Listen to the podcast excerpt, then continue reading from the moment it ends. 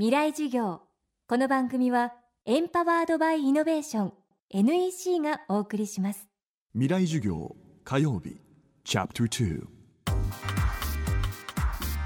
未来授業。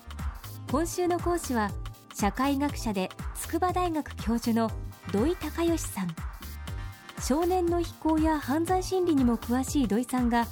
現代に見られる特徴的な人間関係の問題として唱えた言葉がつながり過剰症候群です。人は誰かとつながっていないと不安になる。しかしインターネットの普及で24時間常につながっていなければならない。相互に監視されているような社会の窮屈さも問題だといいます。つながり過剰症候群について伺っている今週の未来授業。2時間目のテーマは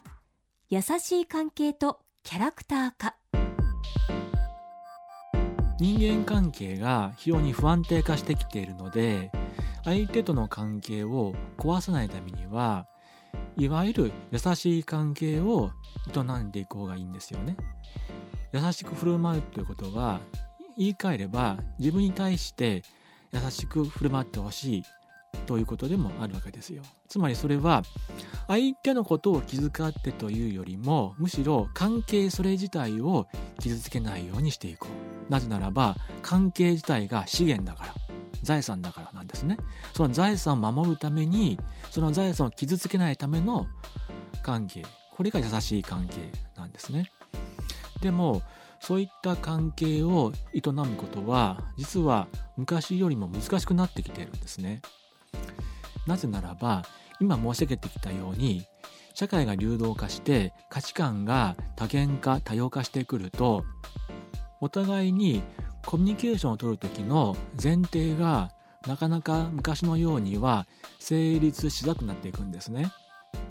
例えばあの日本人っていうのは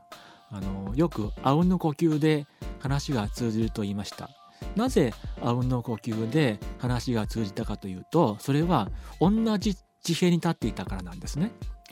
ところが今ではそういういわば同じ地平が価値観の了解がなくなってきてるわけです。そうするとあうんの呼吸では話がつながらないんですね。ちゃんと言葉にして語らないといけないんですよね。じゃあそういう時にどうやってスムーズに人間関係を回していけばよいのか。その時の一つの工夫がキャラ化なんですよね。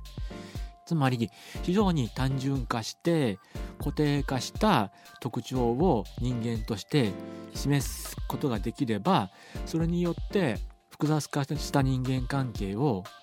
いわば単純化スムーズに回していけるんですよね。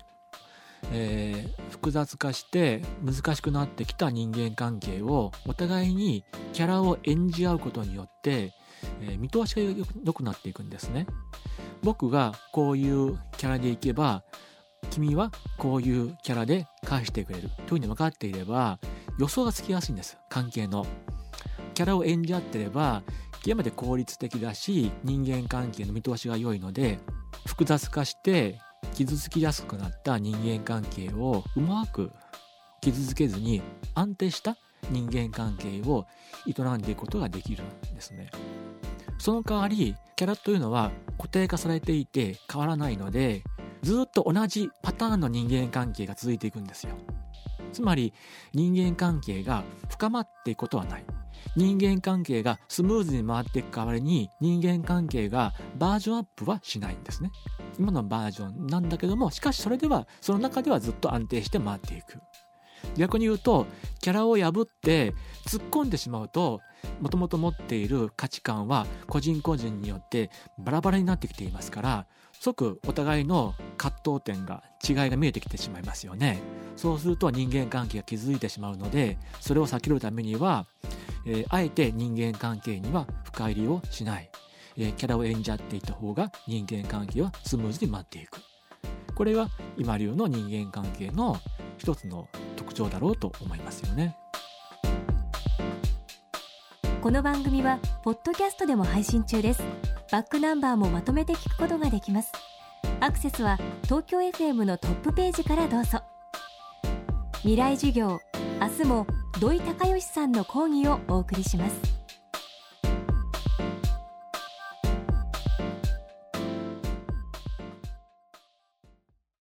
地球にあふれるたくさんの情報。数字も文章も動画も感情もそんなビッグデータを集めて組み合わせて分析して新しい価値を創造する。それが NEC のビッグデータソリューション情報をもっと社会の力に。NEC 未来授業。この番組はエンパワードバイイノベーション。NEC がお送りしました。